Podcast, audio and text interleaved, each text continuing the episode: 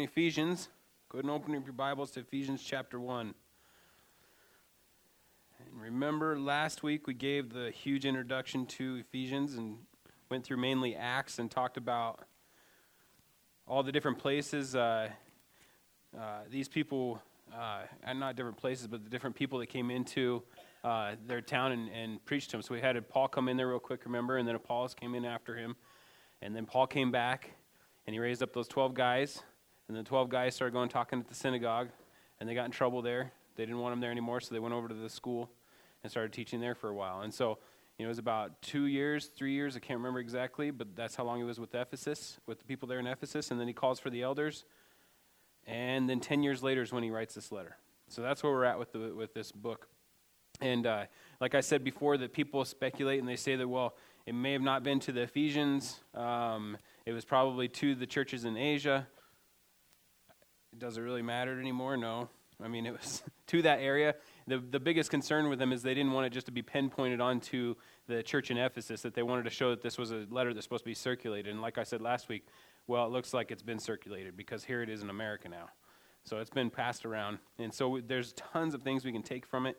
And what I had said last week was it's broken up into two different sections. So chapters 1 through 3, if you remember, was about our riches that we have. And Paul really wants to talk to the church in Ephesus and talk about what the riches are in Christ. And what was going on is they had this massive bank account, you know, the spiritual awesomeness that was coming through Jesus Christ, but they weren't using it. They, they, were, they were either unaware of it or they were just neglecting it. Um, there was this, I can't remember what the lady's name was, but she was a multimillionaire.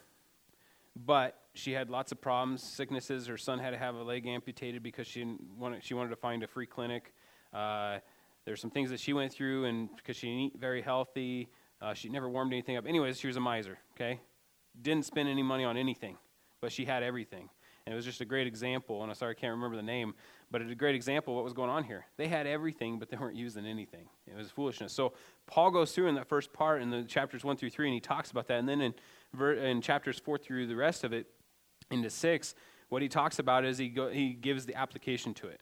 So at first you have the doctrine and what's going on and what we have in Jesus Christ, and then the second part of Ephesians is going to be here's how you use it. Like this is what it looks like to walk it out.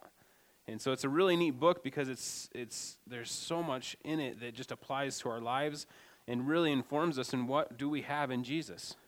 Why is Jesus a big deal? When every time it says that we're in Jesus, what does that mean? You know, and, it, and it's so neat in this. I don't know when you go through and you study it it just starts peeling back and you get to see layer after layer and it goes so deep in what you have and it gets exciting and then you get to the second part and you're like why haven't i been doing this? Why haven't i not been living out in those gifts he's given me or in that spiritual blessing that he's given me? What is wrong? And it really goes back and you can go and check and see what's in the way. What's going on with my relationship with jesus right now? You know is there one even?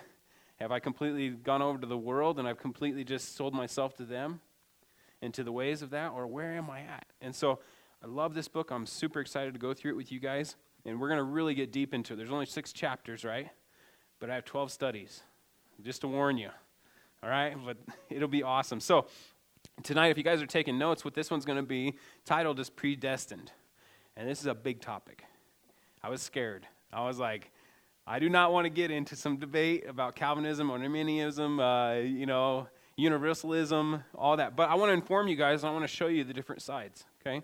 Calvary Chapel rests right in the middle of the two. We see both sides have applicable stuff and spirit and scriptural evidences for the not completely. We don't side completely with one and go to the extreme of either one of them, but we sit right in the middle. And I want to go through that with you guys tonight and uh, talk about what it is to be predestined and how awesome that is. Well, that's where I want to focus. Is that's one of the things we have in Jesus Christ is that we're predestined. And so it's a neat thing that's happened with us and what God's called us to, and it is awesome and exciting. So let's just pray real quick. Lord, we love you, and we're so excited just to get into your word. I know I am. And uh, Lord, I just want to ask that you just teach your people. Uh, you just completely get me out of the way and just, you know, Holy Spirit, just speak through me. And, and uh, Lord, touch our hearts as you always do. Your word just completely just opens us up, and we get to see what's going on. We see our relationship with you, Lord. And if there's anything that we need to come to you uh, about, Lord, that you would um, speak to us and let us know that we do need to come face to face with you and we need to get some stuff cleared up with you, Lord. And uh, just repent. And Lord, if it's just to see you again in the, in the awesome character that you have and just to give you praise, that's another, just, it's an awesome thing that your word does with us, Lord. And so I thank you so much for blessing us with it. And uh, Lord, just teach us tonight. Teach us, uh, you know, what you have to say and not what men have to say about these issues, Lord. And so we love you, and your name we pray, amen. All right. So let's get right into it. Verse 1 of chapter 1 of Ephesians, it says, Paul, an apostle of Jesus Christ by the will of God, to the saints who are in Ephesus and faithful in Christ Jesus, grace to you and peace from God our Father and the Lord Jesus Christ. Blessed be the God and Father of our Lord Jesus Christ, who has blessed us in every spiritual blessing in heavenly places in Christ, just as he chose us in him before the foundation of the world, that we should by be holy and without blame before him in love, having predestined us to adoption as sons by Jesus Christ to himself, according to the good pleasure of his will, to the praise of the glory of his grace, by which he made us acceptable in the beloved. And that's what we're going to study tonight, is just verses 1 through 6. And I, I've got to stop going to Wendy's before we, we do this. I thought that last time, and I'm just like, I got to remember that next week, Shelly. No Wendy's. yeah, can you get me some water, please, Shelly? Can you get me some water? Yeah, so verse 1 Paul, an apostle of Jesus Christ by the will of God. Apostle, what is that? Apostle of Jesus Christ. There's a lot of people that want to take this title on themselves and say, I'm an apostle. Is that the way it goes? What does an apostle look like? Is there a certain thing where, like, if you're, you know, some people believe that if you're a saint, you have to have already died, you have to be examined by the church, and then you have to at least have performed two miracles. That's not what we see in there in the scriptures. Well, with apostle, apostle is one who's sent away. That's what it is in the Greek. That's the direct translation of what apostle is. And it, really what it is, it's a messenger or an ambassador, isn't it? You know, even Paul says at times, he says, I'm an ambassador for Christ. An ambassador is somebody that represents who they're going for, right? They have a message, and when it says sent away, it's actually not being sent away in a bad sense, like go away from me, um, over you. It's, I have a message for you to proclaim, and it's going to be in my name, being that ambassador part. And so that's what's going on is the, the ambassador taking this message that whoever is giving it to him, the person that's superior or in authority over them. And so with Paul, he says that that's, that's where his identification is, is that he's an apostle of Jesus Christ. And he makes it very clear by the will of who? Of God, right? Because we know when we come into ministry, it's not because we're wanting to do it or we're going to proclaim what we are, what we feel we're best fit to do. It's what God calls us into. It's and, some, most of the time it's something we're just like, what? I definitely don't want that place, or or you know, it, it's something that He really works in us, and we're excited to do it. But it's like, wow, that's a big push. That's a big step for me to go into. And I'm sure for Paul it was. I mean, here's a guy that hated apostles before. He hated every one of them. He wanted to kill all the, the, the people, right? Complete other side, and then all of a sudden he gets converted by Jesus Christ, and now he's an apostle of him. He's an ambassador for him. What an awesome change there, right? And so he says, by the will of God. It was God's will that Paul would be that apostle and give the message. And we have so many neat things that we gain from Paul and these writings and what God did through him. And it says, To the saints who are in Ephesus and faithful in Christ Jesus.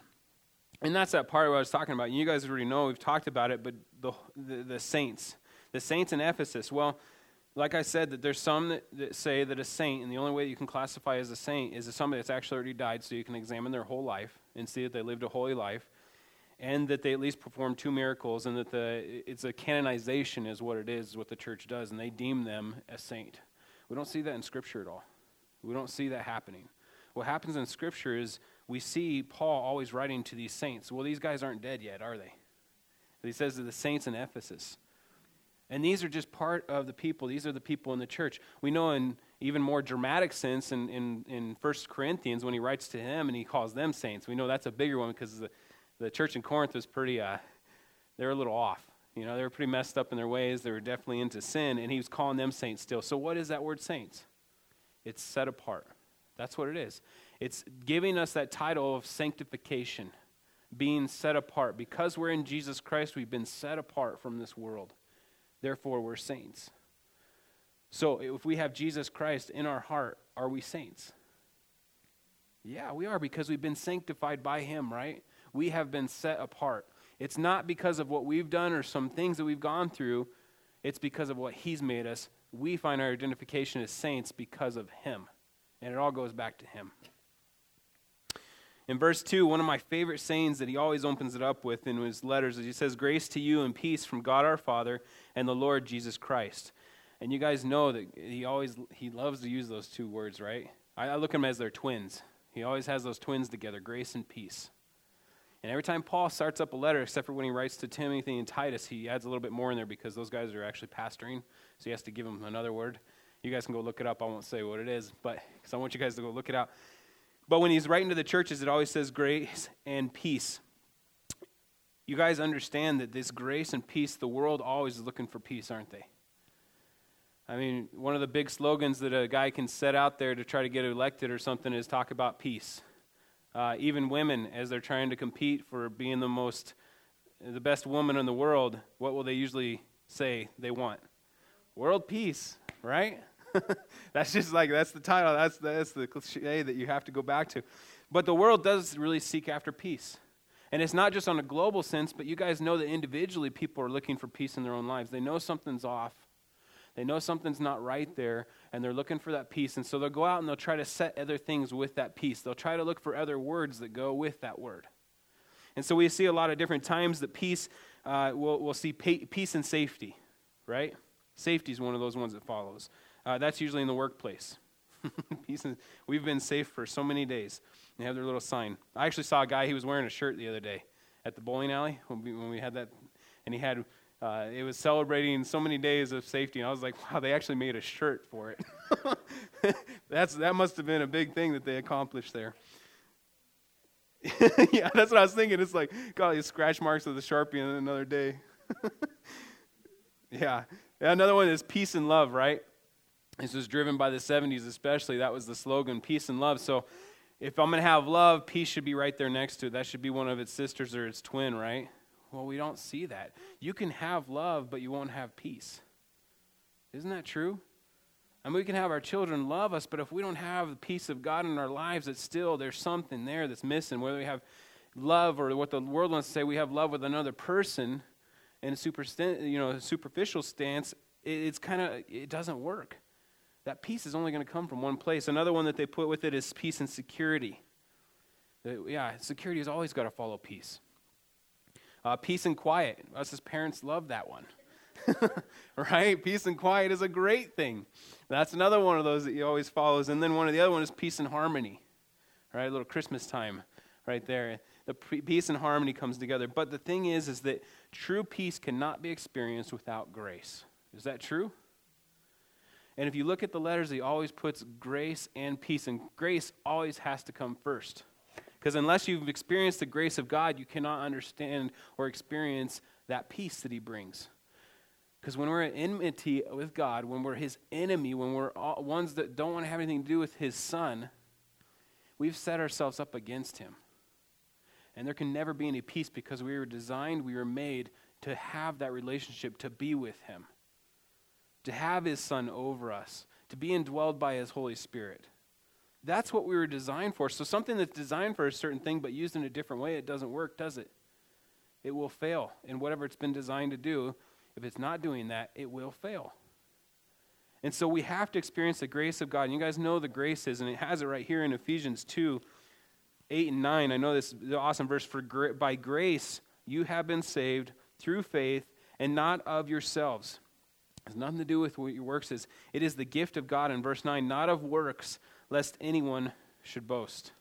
That's the grace of God. And you guys know that peace immediately follows that. And it's such a good thing. So, whenever Paul puts that in there, just think about that. Yes, that's so awesome, God. Thank you so much for your grace so that I can experience your peace.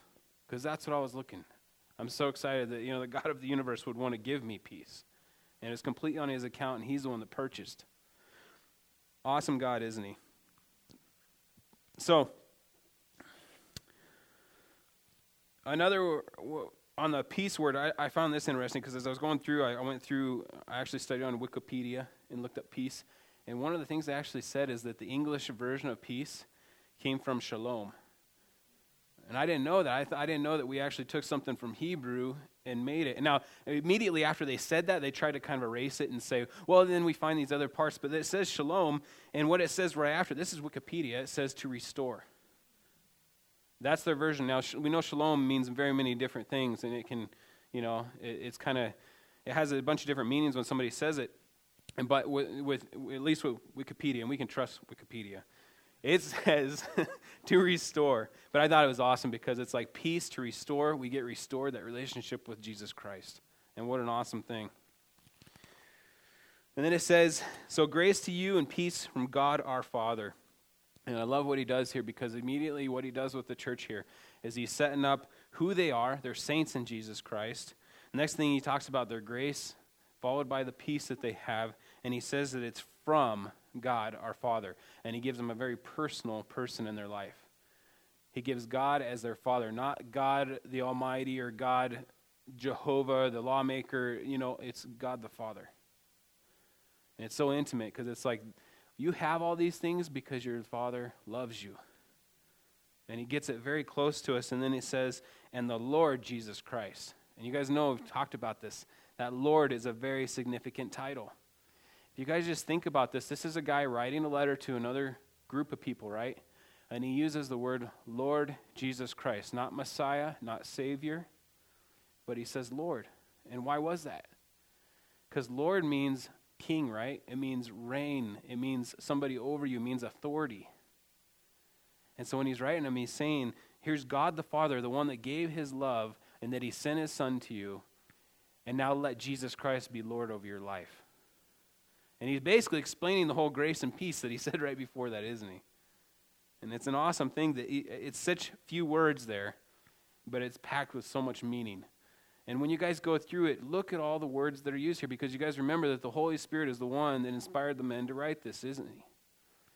So it's from God, and it's so awesome to rip these words apart and see, wow, it's so much deeper. It has the exact same meaning, but it goes so deep. It's full of color. Verse 3 Blessed be the God and Father of our Lord Jesus Christ who has blessed us with every spiritual blessing in the heavenly places in Christ Jesus. And that's what he starts off with in his point of what he's going to get. This is like the thesis statement. You guys remember having to write paragraphs and all that in English class? Horrible. Sorry about you English teachers if you guys are. This is, the thesis statement is basically, you know, it gives you the point of what you're going to go into. And that's what he wants to talk with these guys about is he wants to talk about the spiritual blessings that they have. And it says, blessed with every spiritual blessing in heavenly places in Christ. That one significant word there, do you guys see it? Blessed us with every. That word is huge, isn't it? Because it's everyone. It's not that we have to succeed or we have to pass certain levels to get to the next spiritual blessing. And I, am afraid that sometimes that's what we end up doing in our life is that we feel that we have to succeed at something before He can actually pour out this next blessing on our life. Or that we can now be ready for what He has next in us. And there is this maturity that goes along, but it's not talking about that with spiritual blessings, these heavenly blessings He's given us. And it's so cool that once we come into Jesus Christ, He gives us every spiritual blessing. Every. And that's what Paul is really wanting to show these guys is that you guys have every spiritual blessing. You have it all. You just have to accept it. you know, let the Spirit lead you and live in it. And so when he says, bless us with every spiritual blessing, he's going straight to the point. It's, and every is a lot, it's, it's all. Uh, do we live, and this would be a question, do we live like we have every spiritual blessing? when we honestly look at our lives, do we live like He actually gave us every spiritual blessing? And I'd say no, and it's not something that's like, oh, okay, let's be bummed about this for a little bit and move on. It's something really to look at it and say, why am I not? Because if there isn't something that's taking place, then I already have this. What's going on in my life? Let's check it out and see what's prohibiting, what's keeping me back from this and so that I can move on and I can accept all these spiritual blessings that he get, He's given me. I think we need to go through and we need to see what are the spiritual blessings, right? It'd be a good thing to know, like, hey, what, what, you know, God, what are you giving me? Because it doesn't just say, hey, I want to give you a good word, and then you guys can try to figure it out. He has it all in the scriptures. And that's actually, till the rest, until verse 14, it talks about a lot of those spiritual blessings. Now, if we were to go through every spiritual blessing, it's, it's a very long list. And so we're not going to focus on all of them. Tonight, we're going to mainly focus on the predestined part. Next week, we're going to talk about all the things that we have in Him. So we're actually going to come back a little bit and we're going to go down through verse 14. And it talks a lot about those spiritual blessings. And it's so awesome because every one of them points back to in Him, in Him, in Him. That we're not responsible to conjure it up, we're not responsible to try to go and discover it or to become good enough to accept it. It's like, man, it's over and over again. It's just in Him, it's in Him, accept. Just hold on to it. So, I would say that the, if you guys wanted to define it in one way, what is spiritual blessing? I'd say all that is applied to us through Christ. All that is applied to us through Christ. That's a big list. There's a lot of stuff that's been applied to us because of Jesus Christ, isn't there? So in verses 4 through 6, this is where we're going to kind of dive more into the chosen or the predestination. So let's just read it again. Just as he chose us in him, there's that in him, before the foundation of the world, that we should be holy and without blame before him in love, having predestined us to adoption as sons by Jesus Christ to himself according to the good pleasure of his will, to the praise of the glory of his grace by which he made us accepted in the beloved. And there's a lot of words there, and it goes very deep. But I first want to have what it is that there's usually two main viewpoints or two theologies that are drawn from this idea of predestination. And you guys know the big one, right? Calvinism. Calvinism, and we'll go through that and we'll, I'll talk to you guys about it. I'll, I'll give you verses that support some of the things that they say and verses that contradict what they say. And the same with the other theology is Arminianism. And it's kind of like the opposite side. And so, what these are, these views are the extremes on both ends. And we'll go through it and we'll explain it a little bit. But it's not so that we can debate and try to argue which one, because I know that some they, they are into Calvinism. And to me, it's like, you know what? Go study the scriptures. Great. If that's where God's taking you to, you know, that's where your life is with Him. I'm not here to say that this is the way it should be. In Arminianism, the same deal. But you're responsible to go through the scriptures for yourself and determine. And it's a thing that I see that God has not brought up, and He shows both sides of it, I believe, very deeply, in both sides in the scriptures. And I see that it's for both men. You know, the guy that completely just wants to live his life as if grace doesn't even exist and kind of do whatever. And it's kind of, he puts those verses in there to be very stern. And then there's the one that's very stern and very legalistic that he's put the other verses that kind of blow him out of the water and say, no, come on, look at the scriptures here. Uh, there definitely is some choice. And so, going into Calvinism. So you have Calvinism, Arminianism, and then you have a Calvary Chapel that's about in the middle. And uh, with Calvary Chapel, just talk a little bit about it. Calvary Chapel, you know, we believe in the security of the believer, right? We believe that a believer is secure in their salvation.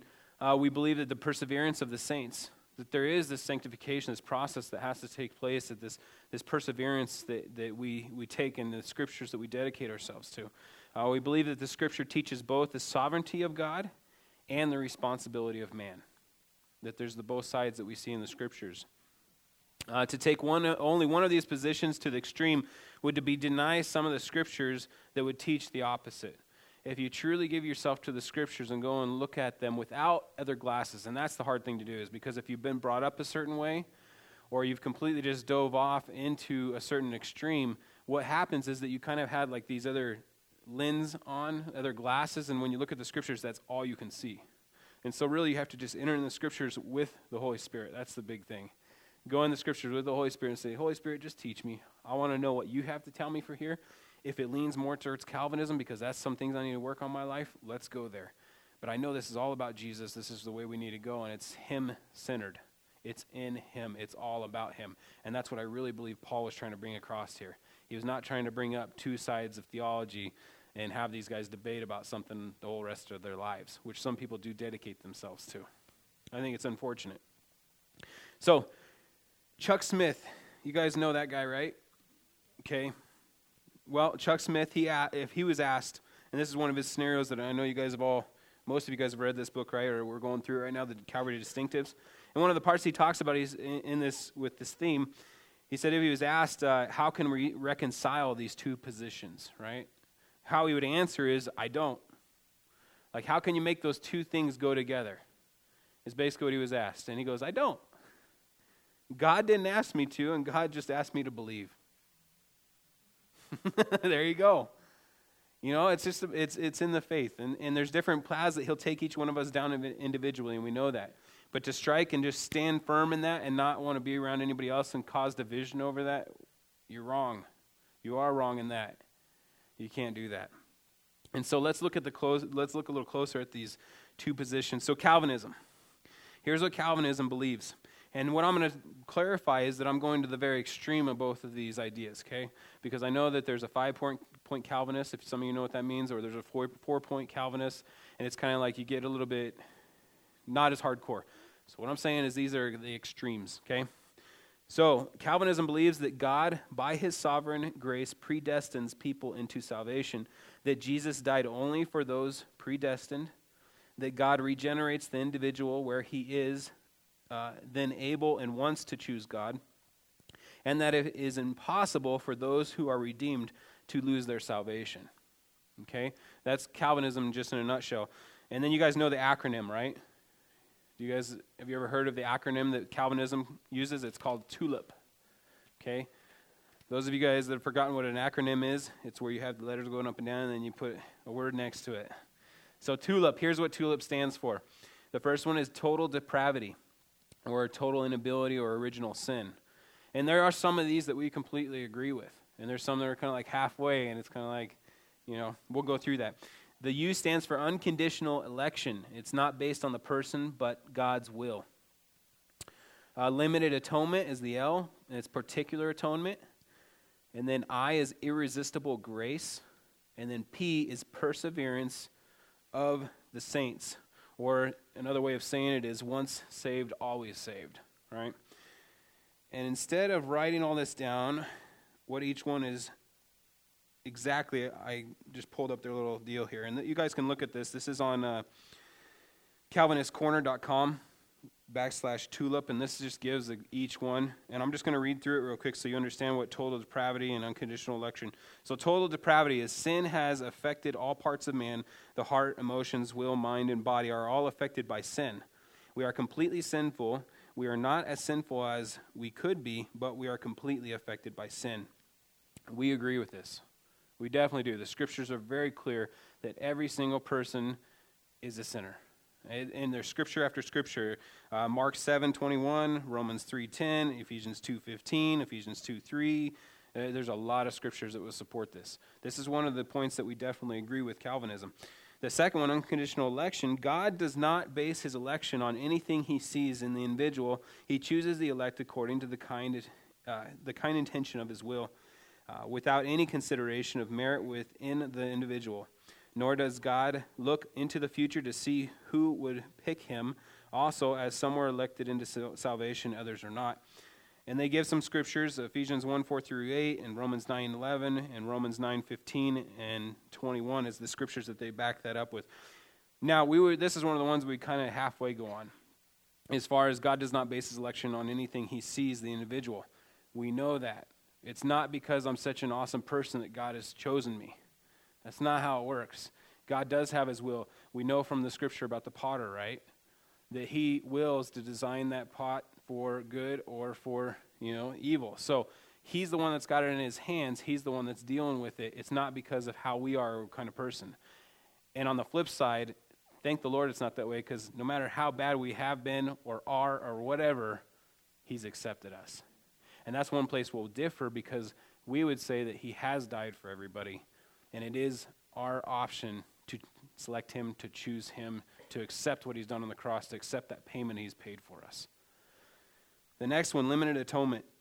And Jesus died only for the elect. And here's one of the biggest ones we disagree with.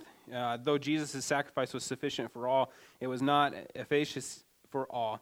Uh, Jesus, who bore the sins of the elect, uh, sub, or only bore the sins for the elect, Support for this position is drawn from such scriptures as Matthew 26, 8, 28, where Jesus died for many. And what they'll do is they'll focus on that word many. Okay? and I'll go through on some of the counters on this and talk about it, it's kind of, it comes down to how you're going to define a word. It really does. And so you got to watch that. And so the limited atonement is that he only died for the elect. Those that God predestined, that's the only ones that he died for, which is a very hard one for me to take, especially from John 3.16 and 17, where the whole context is about the world. And it's very clear that it's for the whole world. And so many of the scriptures they'll use here, it's talking about, it uses the word many. But if you go to the scripture and you look at it, it actually is in context talking about everybody. It's just, it uses the word many. And uh, in irresistible grace, when God calls his elect into salvation, they cannot resist. God offers to all people the gospel message. This is called external call. But to the elect, God extends an internal call, and it cannot be resisted. Uh, this call is by the Holy Spirit who works in the hearts and the minds of the elect to bring them to repentance and regeneration, whereby they willingly and freely come to God. And then they have their verses that back that up. Which, of course, yes, we know that God's grace, and as a saved person, I can say that His grace is irresistible in my life. To say that it's only selected for me because He's already predestined, uh, right there, I, I, I kind of don't follow all the way. So, and then the last one, uh, perseverance of the saints. And this one, uh, it says, You cannot lose your salvation because the Father has elected, the Son has redeemed, and the Holy Spirit has applied salvation. Those, thus, uh, are saved, are eternally secure. And that's another one is the ones that we would definitely agree with. In being in Jesus Christ, you cannot lose your salvation. No man can snatch you out of the hand. No other guy can come and take you out of that hand, or the enemy can't take you out of the hand. And so that's where we see a lot of these different uh, points that they had. But one of the conflicts in Scripture, let's just go through back through uh, tulip. So the total depravity, one of the problems that we have is this is that original, or one of the things that they said in the second part of it, is that uh, it, it's only uh, the people that have sinned, it's only the ones that he's called out. But the thing is that we look at the prodigal son in Luke 15, 11 through 32, and it really talks about somebody that's completely lost. It's not somebody that's just kind of getting along and then knows they're elected. And, I mean, this is a guy that completely just walked away from his, his father. But yet the father accepts him back, doesn't he? And that one can go back way. That's not a very strong argument, but it's one of those ones that you see completely into sin no, nothing to do with their father. And God uses that example, but then he comes back home. The you and the unconditional election, um, this one is that he foreknew and predestined. In Romans 8 29, if you guys want to go over there real quick. And I hope I'm not going too fast. I just want to try to get through it. So if you guys have questions, for sure, we can talk about it after. Romans 8:29, let's start in verse 28. It says, and we know that all things work together for good to those who love God, to those who are the called according to his purpose, for whom he foreknew. And watch the order of these words. From who he foreknew, he also predestined to be confirmed or conformed to the image of his Son, that he might be the firstborn among many brethren. Moreover, whom he predestined, these he also called. Whom he called, these he also justified. And whom he justified, these he also glorified. And this would be one that Calvinism may take in that and go with it, but it's hard for me when it talks about the whole order that's there. From he, he foreknew. And when you break down this scripture in the Greek, like here's the interlinear Greek, which is basically they take the Greek words and put them just on the piece of paper. So it doesn't really go together and flow very good as a sentence, but it goes back to the original. So here's how it would sound in the Greek. Because he who did foreknow, he also did foreappoint conform to the image of his son, that he might be firstborn among many brethren. And so you look at that word, he foreknew, that's to know beforehand, okay? And predestined is to predetermine or foreordain. Here's the part that we're not going to understand is that how in the world does all this work together?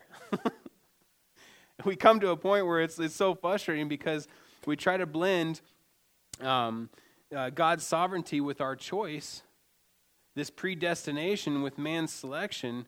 And we're like, how does that stuff go together? Just like what Chuck said, how do you reconcile this in your mind? And I like what Sean was talking to me tonight. He says that he always looks at it as two friends that are joined hand in hand. They're walking together, they're reconciled together. And that's just the way it is. To try to figure it out. And what I've always looked at, because I've battled with this in my mind, I'm like, Lord, I just want to see it. I want to see it exactly inside on one side and know for sure that's the, that's the right way. And every time it's been so clear that I'm not going to understand it because the thing is, I'm not eternal. I don't know what it is like not to have a beginning. I don't know what it's like not to have an end. Right? I don't understand that. That's something that's beyond my mind. I can't even comprehend it because it's nothing that's even related close to anything we see in this world. So, God, that is all knowing, right? He's been everywhere. He's outside of time. I mean, this is something that's so hard for us to understand out of there. All these verses work because it's about Him. And for us to try to battle it over and over in our mind is to waste time, I think. I think it's a great thing to go and study these things, but just sit there and dwell on it and spend years and years to go and debate and battle. It's like, it's, it's God. You're not going to fully understand it. And if you do, you're calling yourself God because you're, you're, you're coming to complete understanding with Him. So, with that scripture in Romans 8:28, I just see that he it's something about God. He foreknew it, therefore he predestined. It'd be foolishness to say that he knew everything but didn't predestine it. Why wouldn't he? It's God. And it's not to take our choice away from us because we still have that choice. The thing is, if you take our choice away from us, how can you show love? If your guys' kids were pre, uh, what is that word? I just lost it. No, uh, like a computer. Program, that's the word I lost. pre programmed to love you, would it be love? Absolutely not, because they have no choice not to love you. Right? That's the biggest thing is when our kid comes and says that they love us, or even awesomer. I love this when my kids do something very special that takes time and, and then they deliver that to you, you're like, oh, it's a good, good thing when your kids show, you know, their love to you. And what it is, is that they've chosen to do that. Or if they're obeying you, they've chosen to do that. That's that love. You take that away, where is it? How can we show love to God without choice? It just doesn't work. And so you get into dangerous ground when you say that there is no choice. And I understand what happens with Calvinism is that you want to completely give the glory to God. You want to say it's completely in His hands. Absolutely. It's all about Him. I don't even want to touch His glory. He gets all the glory for what He's done. He still does because He's the one that put that heavy price on our lives and He's the one that paid for it. It still is all about Him. We just choose to accept what He's already given us, we choose to walk in what He's already given us. And it's not about us. It's us submitting to it, saying, God, I'm going to fall on my face because I am a disaster. I'm a sinner. I cannot get this thing right. I can't get my life right. All I can do is fall before you and accept what you've done for me. Just deliver your son. Give him everything to me. Give me your Holy Spirit, Lord. I want to walk in you now. How is that not giving the glory to him? See? Okay, Arminianism, we'll go through that really quick. What Arminianism believes is that God predestined but not absolute sense. Okay? And how they get around that is they say rather that he looked into the future to see who he would pick or who would pick him, and then he chose them. Jesus died for all. Uh, each uh, decides if he wants to be saved, and it is possible to lose your salvation. Okay? Most of those will agree with. On that last one, for sure, we would disagree with that you can lose your salvation. Here's the biggest point about losing your salvation if you can lose your salvation, that means you did something wrong, right? You've done bad works. Well, if you've done bad works and you can lose your salvation, then why are you not saying you did good works to receive it? See, with the, losing it by bad works, you have to have received it by good works, and we know the scripture is completely contrary to that.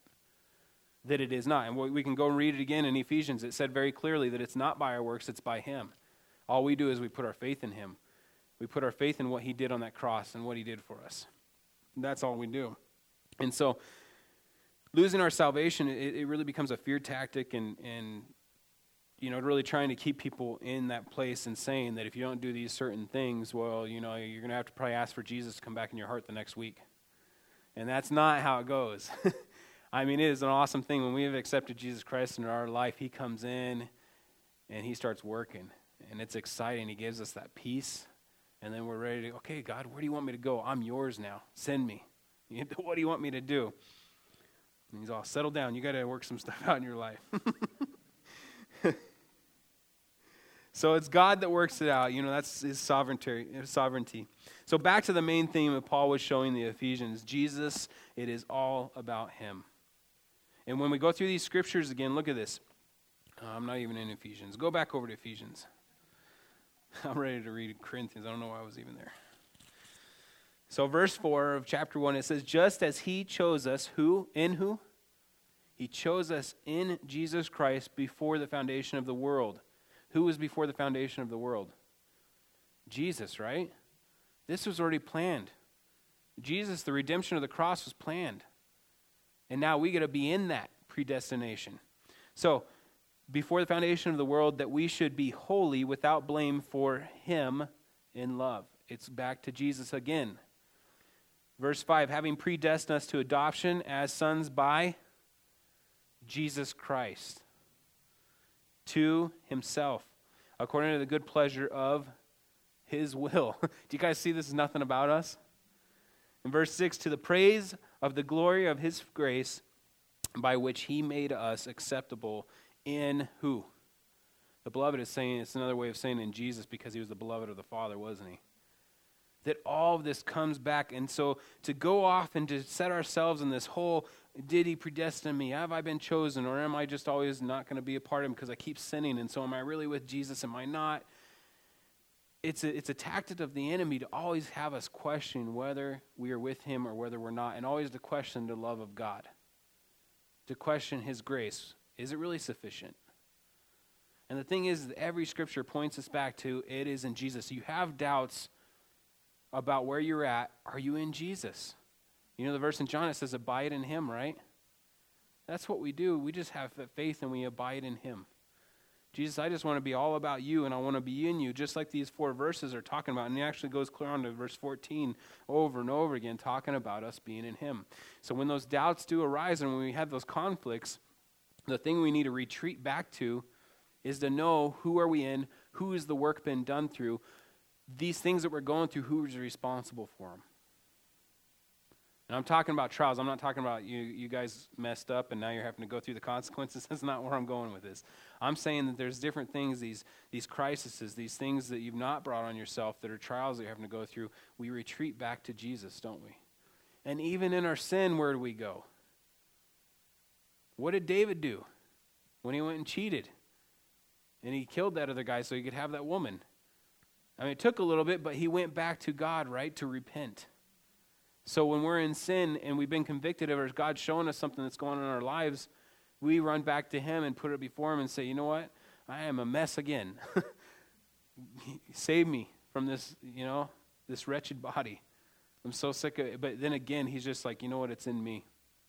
Because of what I did for you on the cross, there you go. You're forgiven. And it's like, wow, I didn't have to go and do some certain thing to get that, re- that forgiveness. I didn't have to go do a bunch of prayers. I didn't have to go into church this many times. I didn't have to go and visit these people. It's, I'm in Him, therefore I'm forgiven. And what an awesome thing to look at that grace in that way and that peace that follows that, isn't it? It's such a neat thing what He teaches us through the scriptures. I think we'll just conclude with that and. Uh, just read verse 6 again. To the praise of the glory of his grace. And that's just turning that glory back to him, by which he made us accepted in the beloved, that he's adopted us. We become his sons and his daughters. And that's where our placement is. And it's awesome that he's done this thing, and it's all about him and these things and this, this uh, eternal blessing that we have that he talked about. That it's in him that we've been predestined, that this was a plan of his. His whole plan was this redemption plan. And what a neat thing that he wants to interact with us like that. But the question to us is, is do we want to interact? Or are we content living the lives that we live right now? Are we content with the place that maybe he's brought us to and that's good enough for us? Or is it one of those things that we've never actually even committed to him fully and we've kind of just, you know, the world's good enough for me. I can kind of hang out in it. it's fun to play in it. I mean, I get burned every once in a while, but there's some fun stuff about it. You know, where are we with him? Because you guys know we come into him and we accept where he says in that verse, blessed us, blessed us with every spiritual blessing. When we fall into that and we see that, it's like, oh man, Lord, I am so proud to be yours. Thank you so much for your grace. It is all about you. Praise and glory be to you. What do you want me to do? I'm ready, Lord. You know, these things I need to take care of, let me take care of them. I want to get I want, to do whatever it is so I can be your son. So, Lord, we love you and we just thank you so much for your word. You are such a powerful God, Lord, and you're so intimate with us. Uh, it's amazing that the God of the universe would even want to reach out to us individually and, and count us as sons. And there's so many different ways that we can look at these scriptures, Lord, and just be in awe of you. Um, just dumbfounded by the way that you've interacted with us, Lord, and that you want to. And there's so many of us that would have different ideas of you and it would want to put you in different places, but Lord, your word is so clear in where you are and, and who you are to us, and that we get to be in your beloved. I just thank you so much for showing us what obedience is, Lord. And please just help us as we go throughout this week, Lord, that we can obey you. And Lord, that we can clear things up with you if things are needed to take place in our lives. And we need to come back to you, Lord, or we need to get rid of those things out of our lives, Lord, that you would give us the strength to do that. Lord, you put people around us that would be able to help us get there, Lord. And we just thank you so much for your spirit, just giving us uh, Him just to indwell us and to show us and to point us to what truth is, Lord. And uh, Lord, just guard our minds too, just from the enemy and the different things he wants to tell us and those lies, Lord. And uh, Lord, just help us be your witnesses. And we love you, Lord, and thank you so much for tonight. Amen.